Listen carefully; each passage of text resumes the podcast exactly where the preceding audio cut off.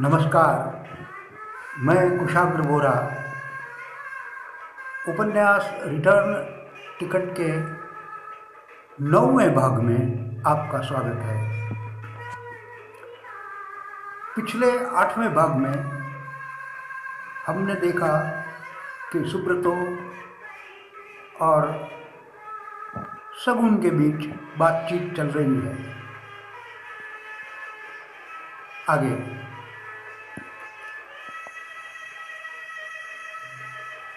फिर सुब्रतो ने पूछा, फिर क्या हुआ? तूने क्या जवाब दिया?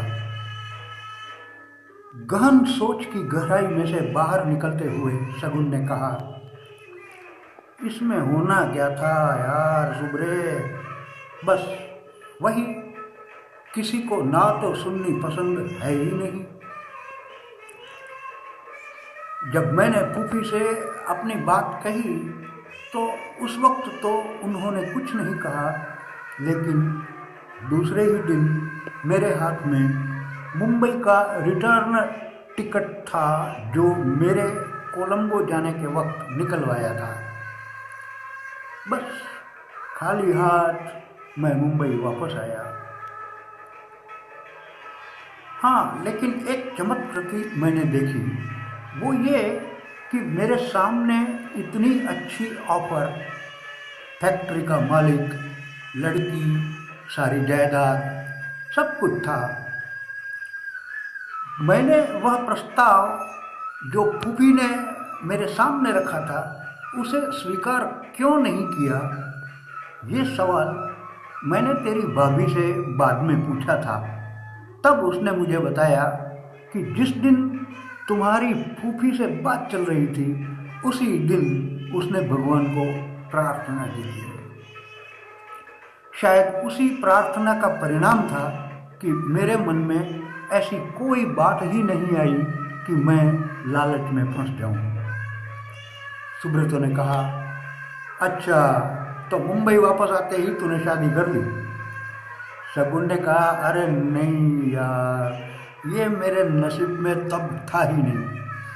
मेरे नसीब में तो बस दुनिया को समझना लिखा था। मैंने देख लिया कि अपने लोग भी अपनापन तब दिखाते हैं जब उनका कोई मतलब हो। मैंने तय कर लिया, किसी का भी साथ लिए बगैर अब ये संघर्ष मैं अकेला ही लड़ूँगा। चाहे जीतूं या हारूं, बस मैंने दौड़ धूप शुरू कर दी। आगे बोलते बोलते अचानक अटका सगुन फिर सुब्रतो से कहा, अरे सुब्रे, जरा मुंडी घुमा के देख, तेरे पीछे कौन आ रहा है? इतना सुनते ही सुब्रतो ने अपने पीछे मुड़कर देखा, कुछ ही गज की दूरी पर एक सफ़ेद दाढ़ी वाला हाथी सी मंथर चाल चलते आ रहा था। सुब्रतो ने आवाज़ लगाई हेलो मिस्टर भटनागर दाढ़ी वाला अपनी धुन में चलता रहा। अबे ओ भट्टू। अब की बार सगुन चिल्लाया। भट्टू सुनकर दाढ़ी वाला उनके नज़दीक आया और आते ही तपाक से बोल पड़ा, अरे सगुन सुबर तुम दोनों यहाँ सगुन ने कहा, मैं तो सुबह से तेरा पीछा कर रहा हूँ। तू कहाँ से आ रहा है? आज इंडिया से तो कोई फ़्लाइट है नहीं। कुर्सी पर अपने आप को लगभग गिराते हुए कमल ने जवाब दिया हिथरो से। अच्छा तो बंदा लंदन से आ रहा है। सुब्रतो ने चुटकी ली। हाँ वहाँ मेरी डिज़ाइन की हुई ओशियोनिक मटेरियल से बनी ज्वेलरी का एग्जीबिशन था। क्या ये कौन सा मटेरियल है? सुब्रतो पूछ बैठा। और साथ ही एक और ट्रॉपिकल जूस के लिए वेटर को इशारा किया। ये जो समुद्र में सीपियाँ, महीन से शंख, मरे हुए अजीब से दिखने वाले समुद्री जीवों के अस्थि पंजर वगैरह काफ़ी दिलचस्प रंग और डिज़ाइन वाले होते हैं। ऐसी ज्वेलरी की डिमांड कई देशों में होती है। ऐसे नाविन्यपूर्ण मटेरियल की तलाश में मैं यहाँ आया हूँ। मुझे क्या मालूम था कि मेरा सामना दो अजीब, ज़िंदा जीवों से होने वाला है। कमल ने सगुन सुब्रतों की ओर इशारा करते हुए कहा, तभी सगुन का मोबाइल बज उठा। उसने फ़ोन उठाया, हेलो हाँ राधा, क्या? बारह बज गए? इतना सुनते ही कमल चौंकते हुए बोल पड़ा, राधा राधा तेरे साथ है? मैंने तो सुना था कि उसने मेडिसिन में दाखिला ले लिया।